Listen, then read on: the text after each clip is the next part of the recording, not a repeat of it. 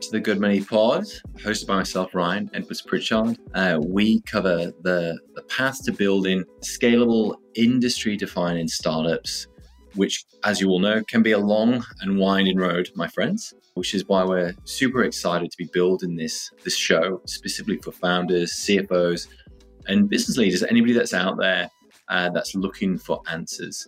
Uh, so we're really focused on getting under the skin of some of the great minds that are out there uh, and really trying to understand what it is that they've managed to implement and how they've gone about that journey themselves in terms of the world of work. So today I am super excited to be sitting down virtually with the one and only Phil Halbish, uh, CFO of Who Gives a Crap. Apparently good for your bum and great for the world.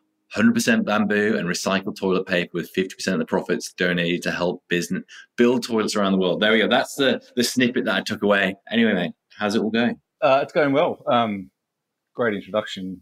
Enjoyed it already. It's um, no, it's fun. I um, you know, couldn't be more excited to be at Who Gives a Crap. It's a, uh, it's just a great company full of great people trying to do great things. So I'm, uh, you know, got the sleeves rolled up and and sinking my teeth into all the things that you need to do as a first time CFO in a, in a scale up business. I can only imagine you've got your hands full.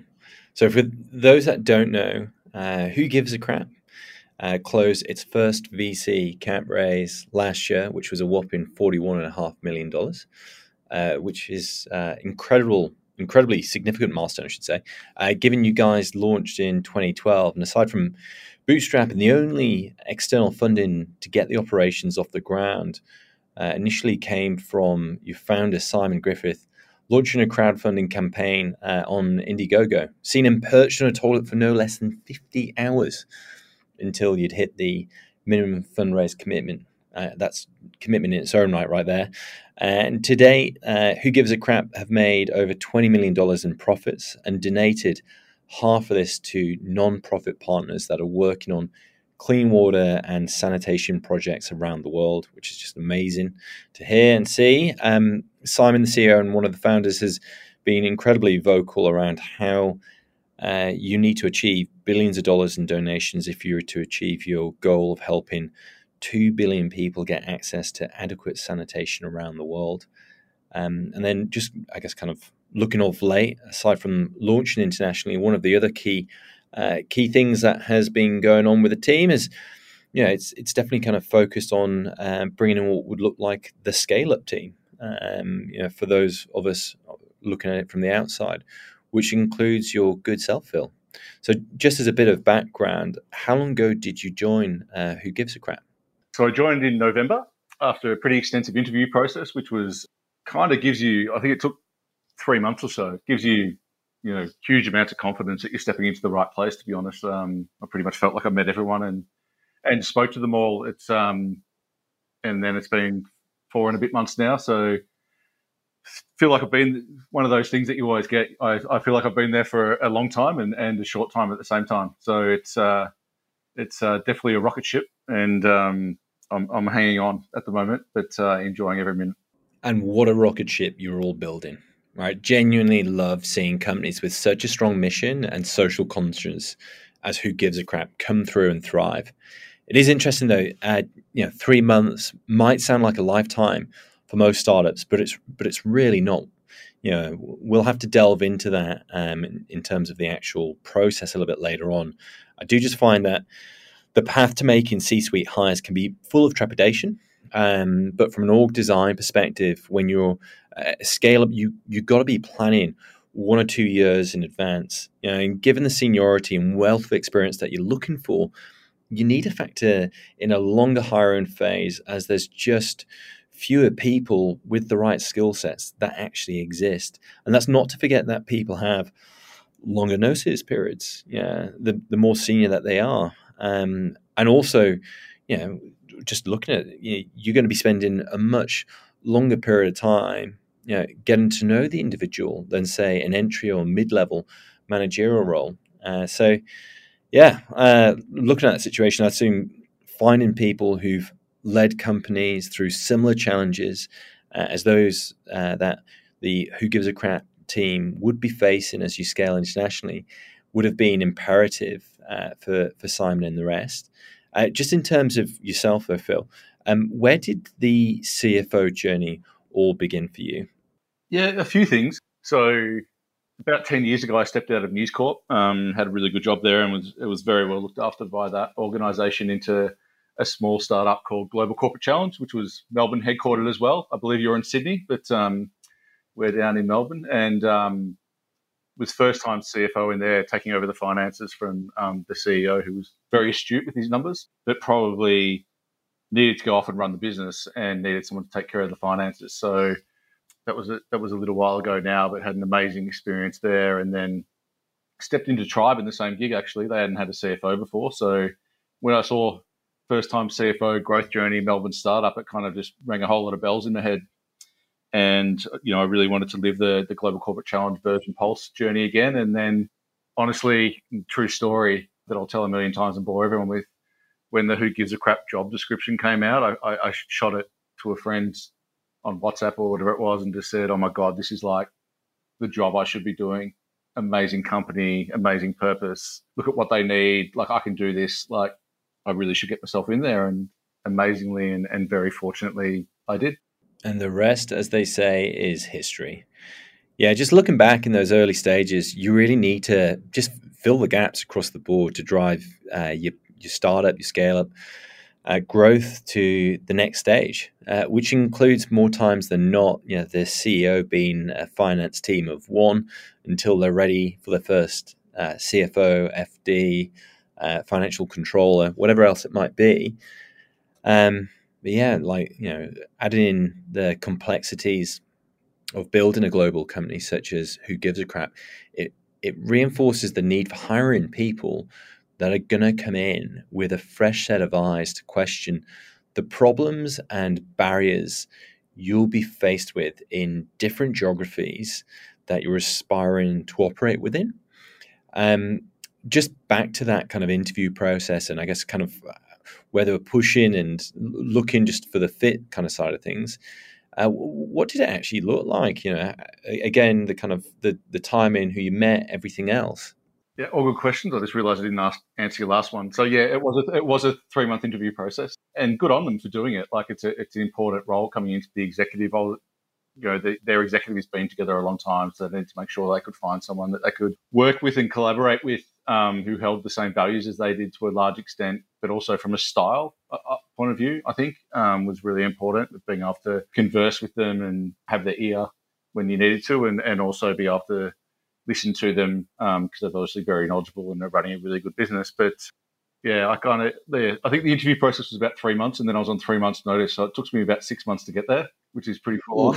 Talking from first-hand experience, I think it's so so important uh, to really get to know someone before you commit to bring them into uh, the team. You know, n- not a more important than someone in your C-suite, such as a first-time CFO. Uh, I think what tends to catch people off is that there's typically less formal processes in terms of rounds of interviews, as you're more typically looking for someone who can sit by your side to lead the company. Uh, it, hence, it's it's really about ensuring that the relationship works and gels for all parties.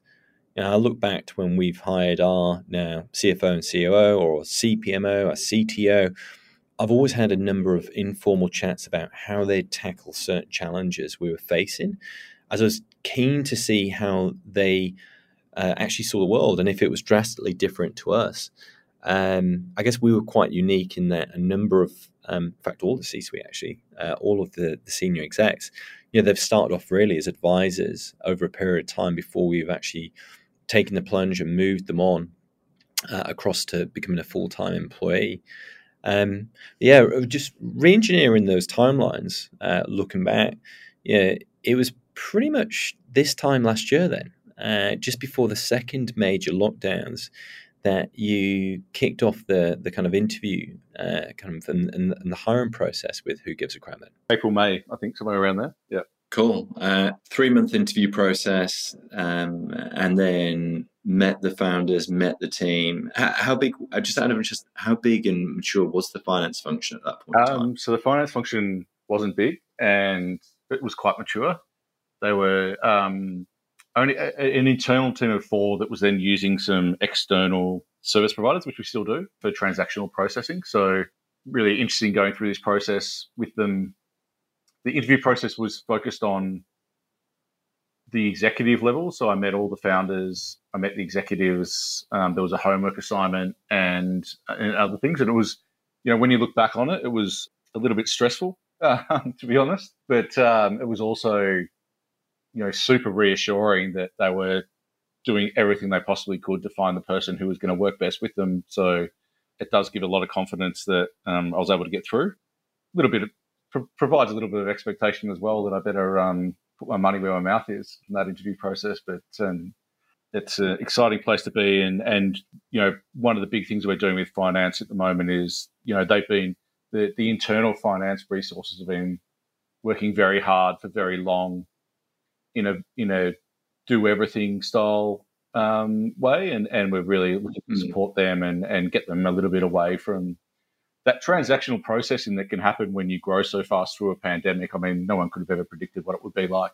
and and now sort of you know get, get getting them to get their hands on on the work that finance teams want to be doing and and set up processes and systems around them and people that can make sure that uh, we become better, but um, become better in a really sustainable way.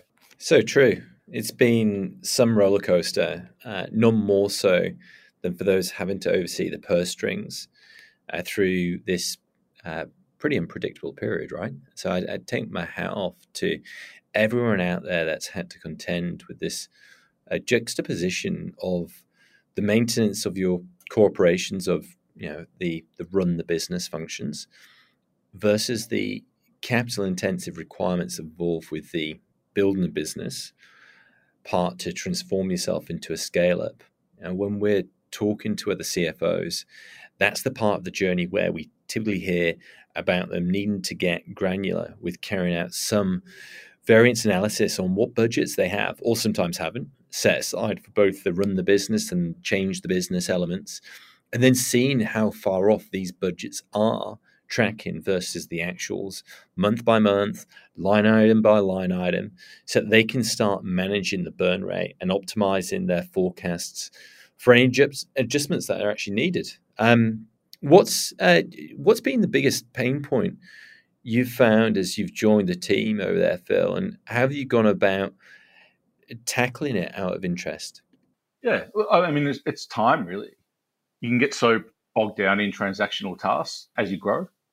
And I saw I, I, saw an awesome graphic the other day, and I don't know if it was yours, but if it was, well done. Sort of someone had wedged a stage called grow up in between startup and scale up, and and that's really part of it. The team was doing so much work because they were growing so fast, but it wasn't really having the opportunity to add value to the rest of the business because there were so many purchases to take care of and so many reconciliations to do through the bank and so many you know bills to pay and and you know manufacturers to set terms with and do all those kind of things that you don't really ever get to sit back and look at your numbers in a meaningful way because you're so busy just making sure that the the clock keeps ticking and the machine keeps working. And that's really sort of one of the interesting things that we're we're going through at Who Gives a Crap at the moment is you know we've got really capable smart intelligent people who have more to give and, and how do we set up systems and processes and people around them so we actually get that from them as we enter this next phase. As a startup, and not to speak for others, but I feel like we rightly emphasize, uh, maybe overemphasize, on getting things done and moving quickly. You know, one of the key challenges is how do you go about initiating change in your company? You know, I was talking to uh, a doctor friend recently on this, and if I could draw uh, a parallel, um, know, it's it's kind of a little like the initial triaging that they go through you know, they need to undertake with patients. You know, they first uh, assess physical conditions of the patient. You know, is it a heart attack or is it mild case of indigestion that they might be suffering from?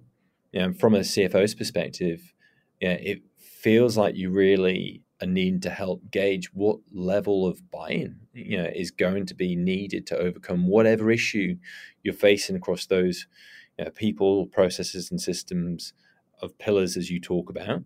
You know, if it's a heart attack size problem, for example, you need urgent action and you've got to get everything focused on fixing it right now. Uh, if it's some mild indigestion, then you may be able to move a little bit slower. Maybe you should be moving a little bit slower in that case. And actual It's all about gradual incremental changes. So for a lot of uh, yeah startups and scale ups we get speaking to, it's it's typically focused around how they yeah don't have uh, accounting systems in place and having a clear process to send invoices to their customers to get paid, which leaves them with major cash flow issues. Without cash, obviously, as you know, you can't pay your vendors. So uh, they for sure won't be happy about that. You'll then have also unhappy customers as they won't know how much they might owe you. Uh, and then that's not to mention a board that's unhappy because they have to, you know, uh, look at reports or can't get access immediately to um, the reports or financials that they might want on a timely manner uh, to understand how the company's actually doing. So, when it comes to um, your finance team at Who Gives a Crap, what have you got them focused on, and how do you go about that prioritization framework, the triaging, if you may? Um, yeah, look, it's interesting. It's um, we like we've got a business to run, which I think is always the thing, and we're not a large team, so we've got to think about how we go about this in a in a way that's quite systematic. Like you just can't go and implement new systems and train everyone and pay all your bills and, and collect all your, your, your dollars at the same time. And and so you know what we're trying to do is really sort of work our way through it. And I, I look, I, I recall the conversations we had, you know, at the time that you first landed in Australia. Um, and congratulations for you arriving here. You chose Sydney. Could have chosen Melbourne. Um, but anyway, I'll forgive you. For that. Never say never. Yeah, but I mean, you know, forgive me. Sorry. Oh, well. well. I love Bondi, so we can um, we can head up there one day and catch up. But um, the biggest thing I've learned in my, in my journey in startups is you can't do everything on your list. It, it just doesn't exist because the business is growing. There are different people, you know, coming into the organization. There's expansion into new regions and geographies, and and so you know you, you could write the longest list of you, that you'd like, but you've actually just got to do the things that matter and and do the things that are really important and then they're going to resonate with your business. So what what I'm really focused on at the moment is people, system, and process. Really, it's yeah. Am I you know I love running entrepreneurial finance departments. They're hard to build, only only in terms of the fact that it takes time. But once once you can start getting people actually supporting the business and they look at their effort and they see how it's actually helped and working in businesses that have purpose, like a Who Gives a Crap or like a Global Corporate Challenge, where you know you know that every good job you do is changing lives. It actually becomes quite easy from a motivational factor point of view. It's more grunt and and rolling up your sleeves. And one thing that we've talked about is there's no one system fits all anymore. It's what's going to work best for you and your business, given your culture, your values, and, and your ways of working. And so a lot of my time has been evaluating what I need from a systems point of view and, and what I need from a people point of view and what I need from a process point of view. And, and, then trying to make really good, sound decisions around that and getting, you know, the executive and the senior leadership of the business on board. Yeah, as a startup, and not to speak for others, but I feel like we rightly emphasize on getting things done uh, and moving quickly.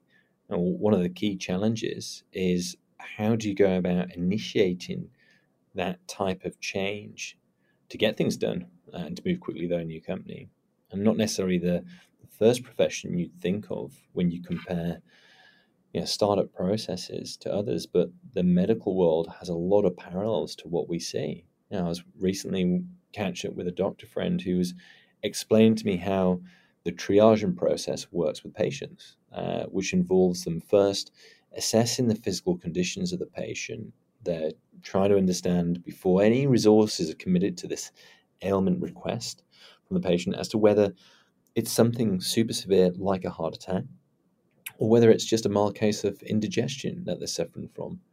Know, and again, drawing the parallels back to our world and that of the CFO's perspective, it feels like one of the biggest things you need to gauge as part of that initial triaging process, just to add some extra complexity to it, is what level of buy in you know, is going to be needed to overcome whatever issue it is that you're facing. You know, when you're tackling those, as you talk about the pillars, you know, people, processes, and systems. You know, if it's a heart attack size problem, for example, you need to take urgent action and you've got to get everything focused on fixing straight away. If it's some mild indigestion, then you may be able to move a little bit slower. Maybe you should be moving a little bit slower for that matter and carrying out gradual incremental changes. You know, and whether it's just looking at things, whether it's an inability to set up spending guardrails so your team can't make purchases outside of your expense policy, or proactively cutting out wasteful spending associated with duplicate, overlapping, and orphan subscriptions, you know, to help you uh, strengthen your cash flow, you need to decide where those priorities sit for your company. Uh, when it comes to uh, your finance team, uh, who gives a crap, what have you got them focused on, and how do you go about that prioritization framework out of interest, Phil? Um, look, we're we're um, we're prioritizing probably ERP and business intelligence first and foremost. We're on Xero, which is a great product, but from a consolidation point of view, and as we globally expand across you know different geographies, we, we need to be more a little bit more coordinated with no disrespect to Xero whatsoever. So, um, and then we've got to work out how we actually can put that in, into play, and then is that the most important priority, or is business intelligence and actually knowing our numbers and being able to provide the business with um, the information they need to guide themselves into the next financial year to to maximise our impact and, and, through our you know our donation or you know um, our business performance because you know we're growing, we're ambitious, and, and we'd like to do more and, and make more change. So you know the thing that finance has to do, and, and this is kind of definitely not my own unique idea. It's something that I was taught very early on through my experience at Tabcorp and then at News Corp as well. Is you know how can finance partner with with the business to make better decisions and be more entrepreneurial and see opportunities and capitalize on them or see risks and minimize them as early as you possibly can. So in, in, in terms of stack ranking things, I think that, you know, we need to get comfortable around our numbers. We need to, you know, close the books earlier. We need to get some good processes in, in place. We need to support our existing people with probably some more. And then once we get those in place, then we can really start to look at that kind of, I mean, terms that I don't really like, business partnering, value add style things that, you know, I really more think about it not as add-ons. I think about them as what you should be doing as a finance function in the first place. If you're, as you would know, and congratulations on on your successful raise and and you know the excitement around Cape. Yes, man. Like you, you can't wait and you can't leave it behind. So you know, having that financial insight as early as you possibly can and, and building your bench strength within finance to be able to support the rest of the business is really important. I'm 100% behind that point on the need to build your bench strength in the finance team whilst also building from the ground up how you go about prioritizing the automation of tasks and the roles from as early on as possible. And I, I do get the whole cringe element when it comes to uh, the you know, somewhat overuse of business partnering, or uh, the other one I think I always hear is uh, change agents. But I think it's helpful to see the finance team as as advisors to everyone else, so that you know that the, the colleagues are ultimately looked at as their customers you know, and then also so that you're hiring people who don't just know the you know the finance basics are also able to empathize with others uh, and who view their role as helping the people the team you know, that they work with as their primary goal. You know that's something that's just essential. Uh, i think if you're able to build a team you know, a finance team that's got it within their skill set as not just to run the business, but also to change the business, to to add strategic value to initiatives, yeah, and the you know how they go about tackling problems from uh, ideally as early as possible, uh, then it's only going to be able to help you as you face the various challenges in front of you as you scale you know, your customer base, you expand your product product capabilities, and you, you grow your global footprint. Uh, out of interest, Phil, from a workforce perspective, what does your global footprint actually look like? I'm assuming I'm, I'm preaching to the convert here about all of this. Yeah, for sure. Um, yeah, I mean, we I think we just tipped over 170 people. We're in a few different countries, and you know, it, it does. I think we've got eight different payrolls, so it does create its challenges. I think that one of the things that quite often gets missed, and this is only my opinion, is that you can have people trying to do everything. I had a really strong mentor at News Corp when I was there, and obviously I was only looking after Victoria, but you know he had great international experience, and he you know he was quite focused in terms of you know compliance is a non-negotiable. Like you don't want to not pay your people correctly, and so get people in who can do it for you, and you know lodge everything on time and do this and do that, and, and that's something that I've always sort of been a, a fairly firm belief, and then have people who don't need to worry about that so they can then go and support the business in terms of forward looking decisions and strategic initiatives and measurement of the things you're trying to achieve. But it's kind of a, a really cool thing that organizations, regardless of where they're based in the world, can leverage and employ resources in countries that they never would have expected to. You know, five, ten years ago, I, I know at, at Virgin, because I was really close to it, we had a significant workforce in Bosnia, and they were awesome.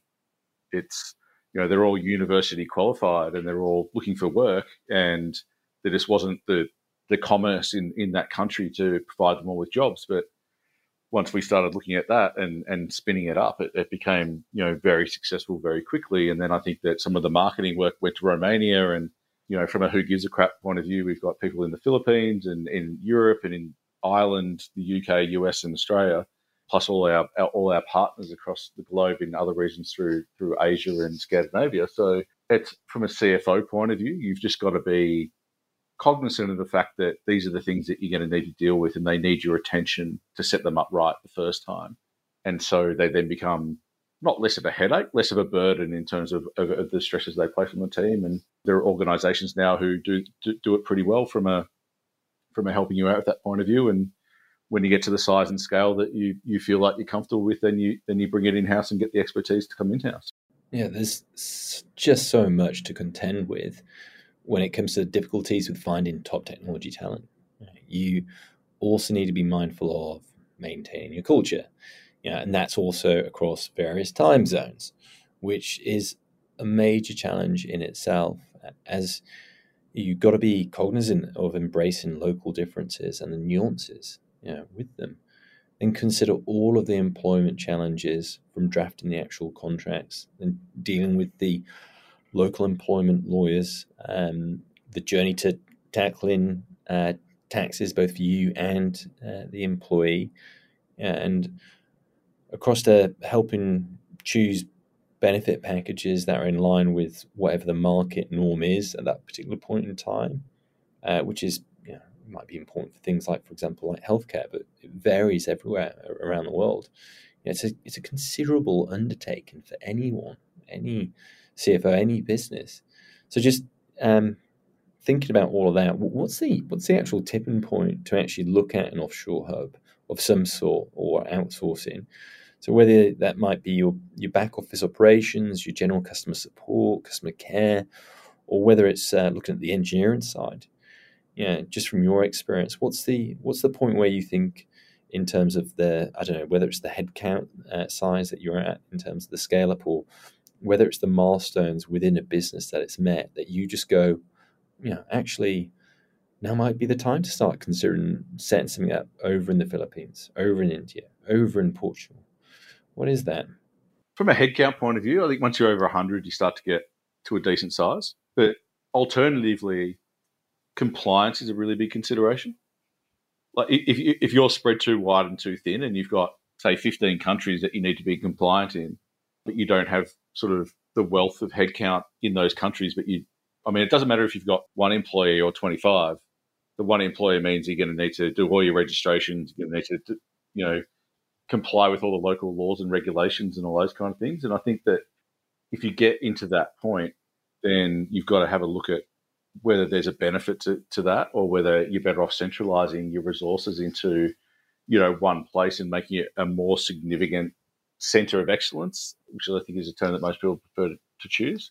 We've got more employees under one regulatory environment, which actually kind of makes it easier to manage rather than having small numbers of employees in many different regulatory environments.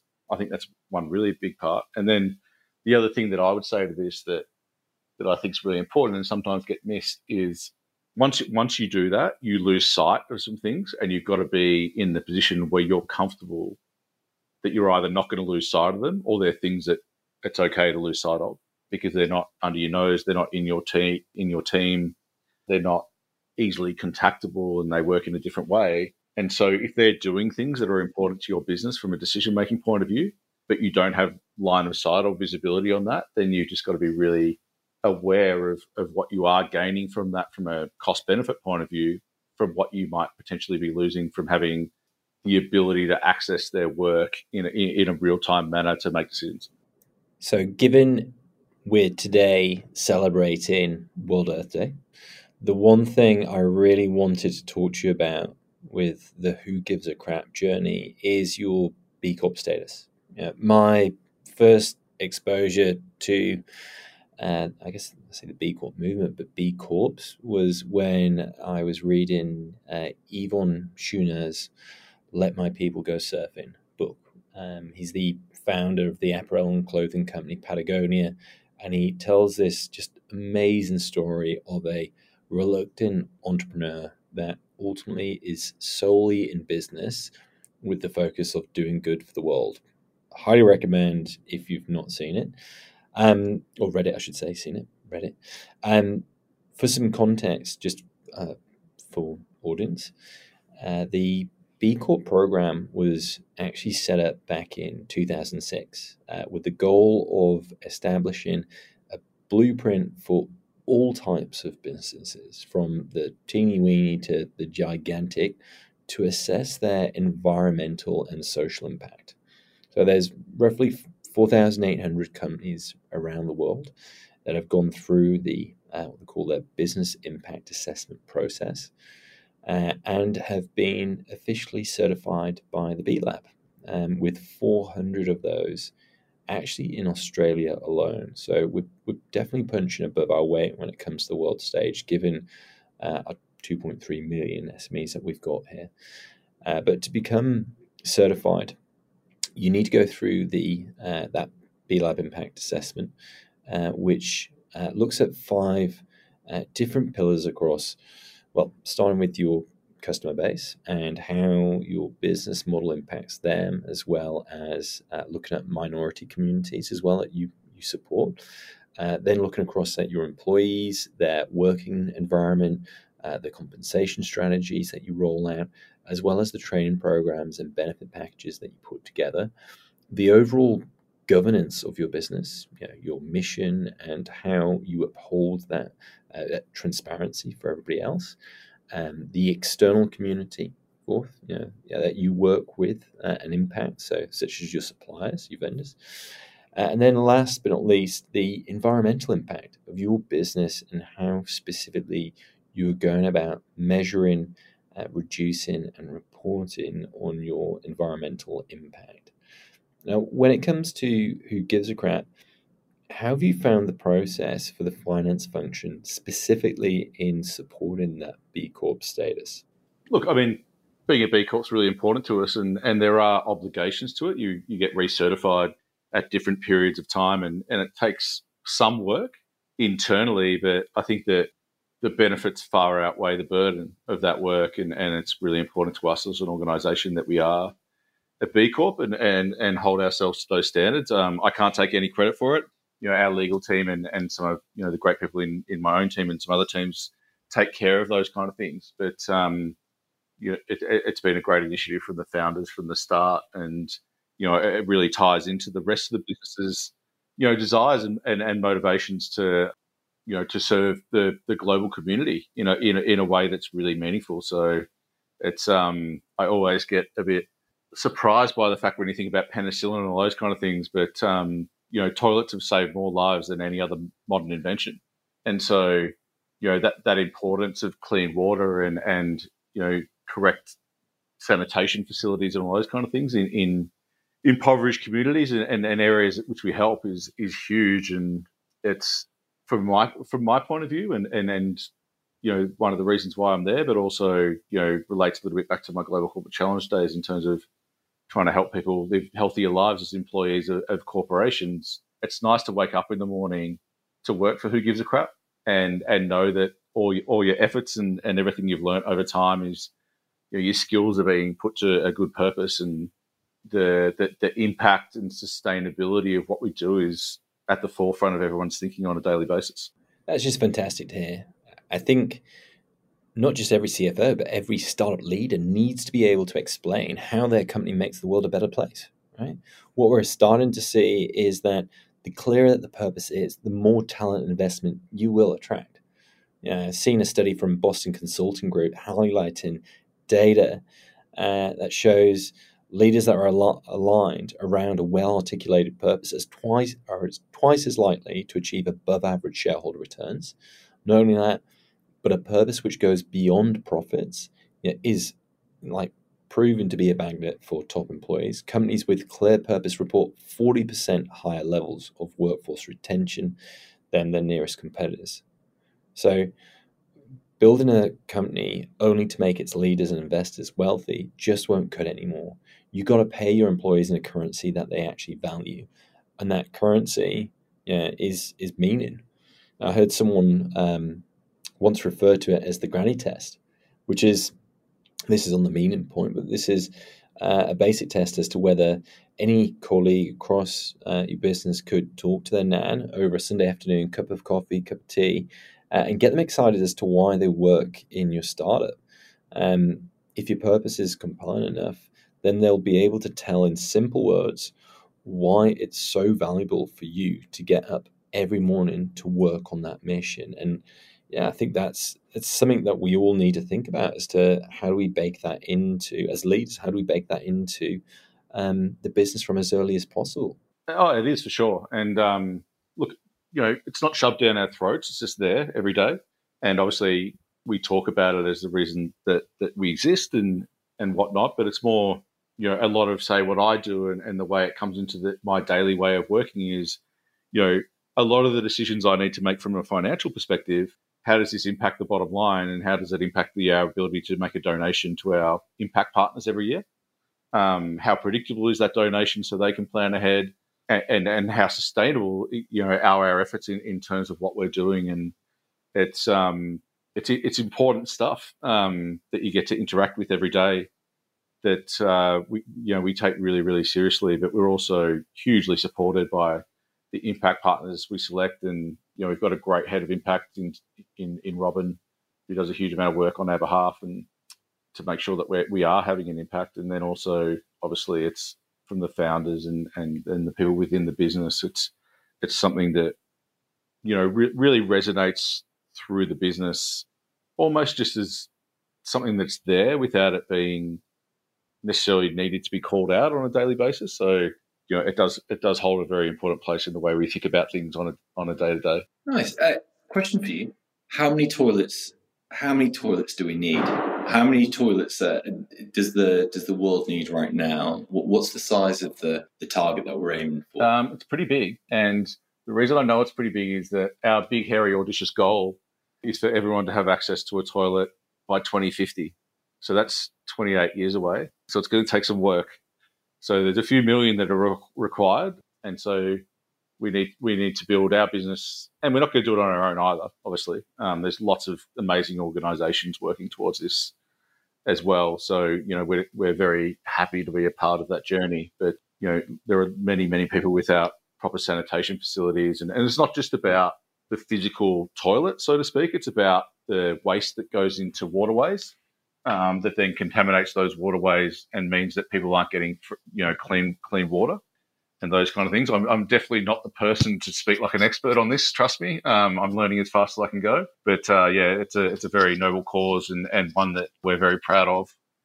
And you know, as a part of this collective of, of different organisations that are trying to make a difference on this, um, we think we can. Totally different ends of the spectrum, but with La Nina, uh, the weather pattern we've had over the East Coast of late, it's created one of the wettest summers on record. And that heavy rainfall has actually sent uh, stormwater, which includes uh, raw sewage and other nasty untreated chemicals, directly into the oceans.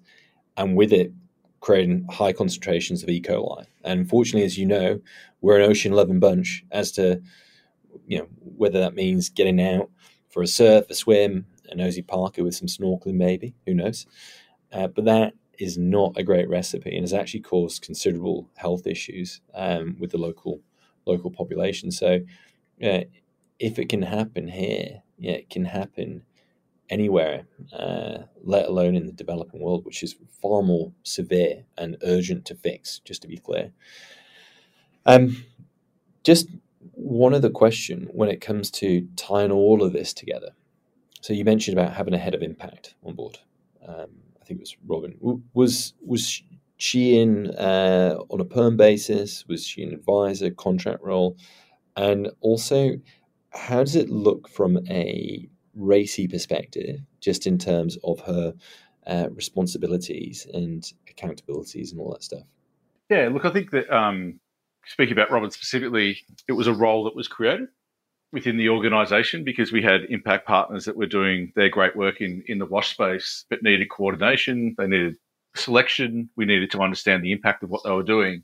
So to have someone like super passionate, very knowledgeable and experienced in this space um, come into our organisation and do it full time was something that the team decided was a good decision, and, and you know it, it, certainly has turned out to be that way. So Robin's not a consultant; she's a um, employee of ours, and she does a tremendous job working with our impact partners, with Danny as well, one of our founders, who's head of product and purpose, and and everyone else who you know gets their energy behind it. And um, if we are going to make an impact, and if we are going to work really well to to maximise the benefit of the work that we're doing you know, having someone like Robin in our organization just makes us better. It also gives us a lot of insight into the work that happens because she's very articulate in the way she goes about things. And, you know, also it, it creates a great linkage between your work you're doing every day and the impact that's having by having someone who can sit there and tell you what it's actually doing.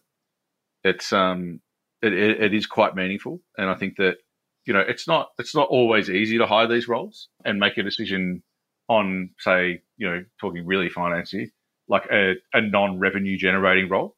But from a, a, cultural standpoint and from, I mean, even a, a, daily motivational standpoint and a meaning standpoint to, to our teams, knowing that the business is invested in someone who makes sure that we're doing the best job we possibly can in this area is really important to you know all our people and and and what we stand for as a business. Yeah, and it, you know it's it is interesting because I mean we're doing we're doing quite a lot of research work uh, internally right now. Aspirationally, we want to be a B Corp.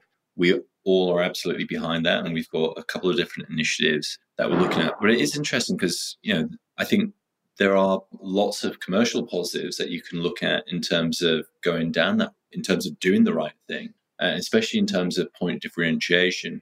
I'd say, I mean, one thing I'd be kind of intrigued by because you guys went down that path quite early on. Had you found that that had because you guys have got such a strong position in the market that it's helped support both the customer acquisition, uh, so word of mouth, that side of things, but also you know the the price point in terms of the product itself. Because TP, right?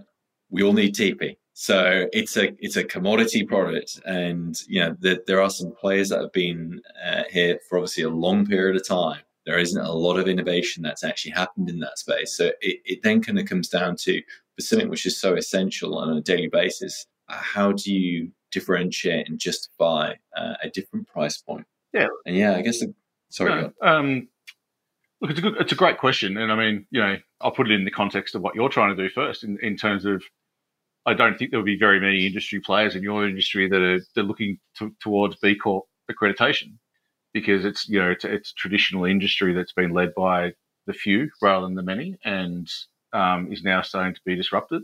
From from from our point of view, I mean the B Corp status happened well before my time, so I can't comment on the motivations of it to any great extent. But I know it's held in very high regard um, within our own organisation, and and I think that you know we're seeing generational change in purchasing decisions.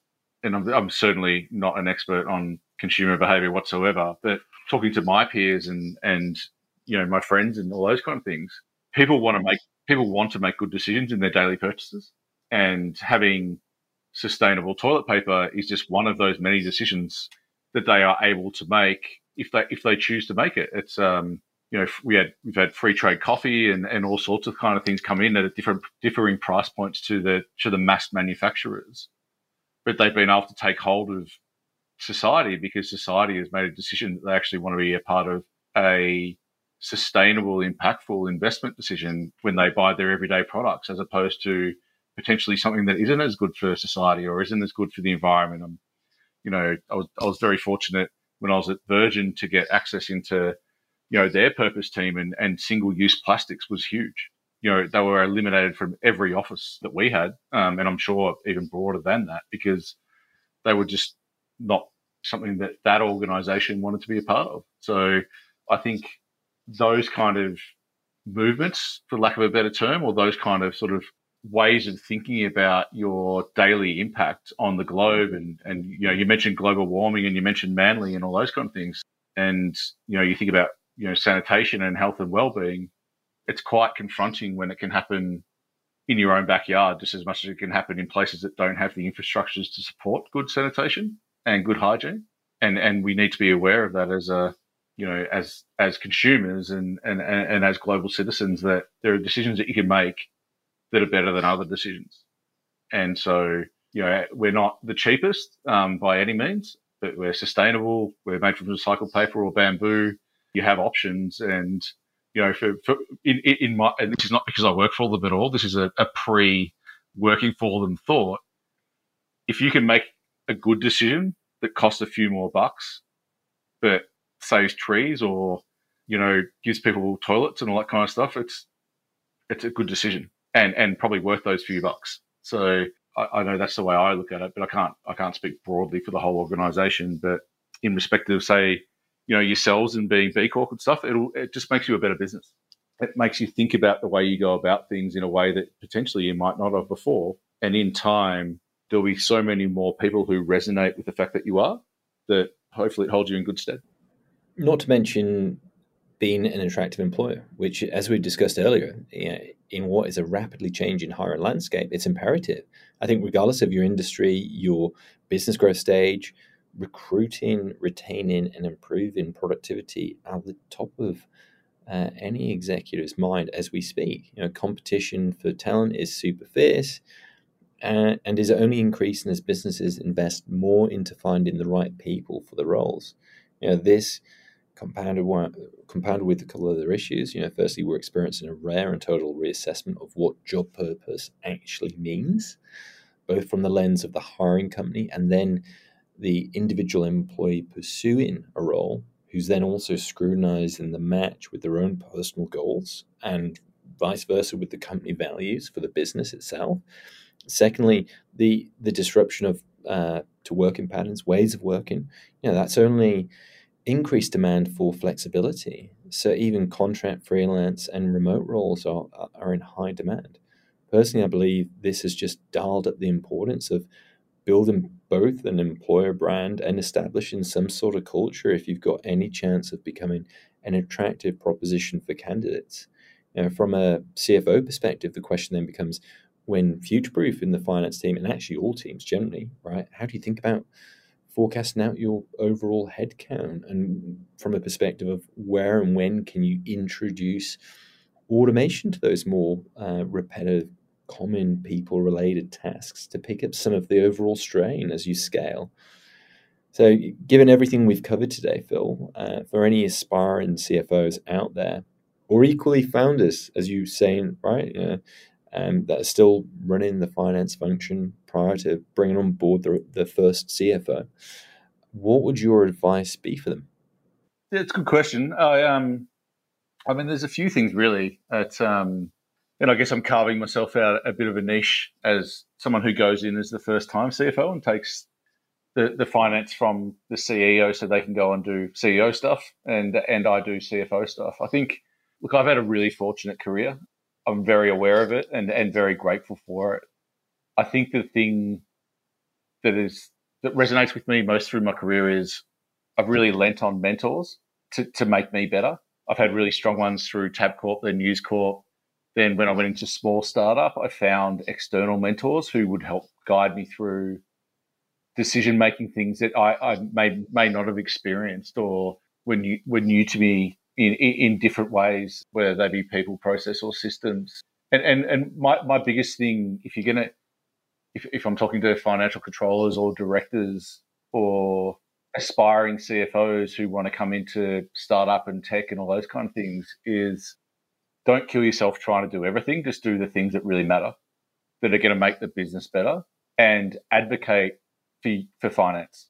It's very easy for finance, as we, we sort of spoke about at the start of this, to, to just be transactional processes who make sure the business keeps running. We've got enough cash. We don't have to raise. We don't have to do this. We don't have to do that. But the rest of the business suffers for that. If you get a finance department that can really have an entrepreneurial mindset and really help the business make good decisions, it'll help the business exponentially to what it would if you're just making sure that the bank accounts reconcile and the bills are paid and the people are paid, obviously. So that's that, that's been my biggest takeaway from from doing this three times in a row, uh, or being in the infancy of my of my third time. It, it's look at what the business needs from you and then prioritize that over look at what you think the business needs. What you'll find is, is the rest will take care of itself. You'll never get everything done. And if you do get it done, you must have been there for either a really long time or be really well resourced. And you would know this from being a CEO. I mean, I'm sure you've got a, a thousand ideas in your notepad and you're probably going to get 25 done. And you talk about, you know, the luxury of having five minutes on a Friday to think about the things that you really like to be doing. That's no difference from stepping into into a role in finance in, in the startup world and, and looking at all the things that could be better and, and trying to work out which ones are actually going to make meaningful impact. And and then my, my last thing, and, and I can say this, and it's probably a little bit unfair to be to be honest. Find a place where you love what you do. Like I get out of bed every morning at Who Gives a Crap, like I did at Tribe, and and like I do at Virgin, and love it. Like it's awesome. It's motivating. I work hard. I love helping people and, and helping the business and all those kind of things hopefully who gives a crap keeps me around for a long time because you know I'm just so passionate about what they're trying to do. But you only live once, and if you're going to do anything to earn a buck so you can go and live your life doing what you want to do, then you know try and find something that you love doing to earn that buck. That is the mic drop. right there. That is uh, that's fantastic advice for us all really to take away uh, and super inspiring just in terms of hearing your story. So Phil, thank you so much for taking the time out and just talking through everything, all the incredible things that you've done and the incredible journey that you guys are on. I, I wish you all the best. And I'm going to continue following everything you guys do and cheer you on on your mission to make sure that the sanitation for everybody around the world by 2050. I can't wait to see how, how that journey plays out. Um, so yeah, and for anybody interested, what anybody want to read? Well, two things Anybody want to reach out to you specifically, first of all, what's the best way to get hold of you? Uh, you can find me on LinkedIn. I'm there somewhere. Perfect. Um, so feel free. And then, second of all, anybody listening um, who is keen to support uh, you guys more from the charitable side of things in terms of the organizations that you're supporting, what's the best way to, to get behind that? Um, probably probably similar. I'm happy for anyone to get in touch with myself, and then I'll um, I'll pass them on to the right person and so, so we can look at it from there. So let's do that. Thanks for asking those two questions. I appreciate it, and I've enjoyed it. It's been fun. It's been a little while coming, but we finally got there. We finally got there, mate. Thank you so much. I look forward to welcoming you to sunny, hopefully sanitized Manly at some point in the very near future. Yeah. But yeah, anyway, catch up soon. Uh, thank you to everybody for listening to today's pod. All right. Cheers, guys. Bye.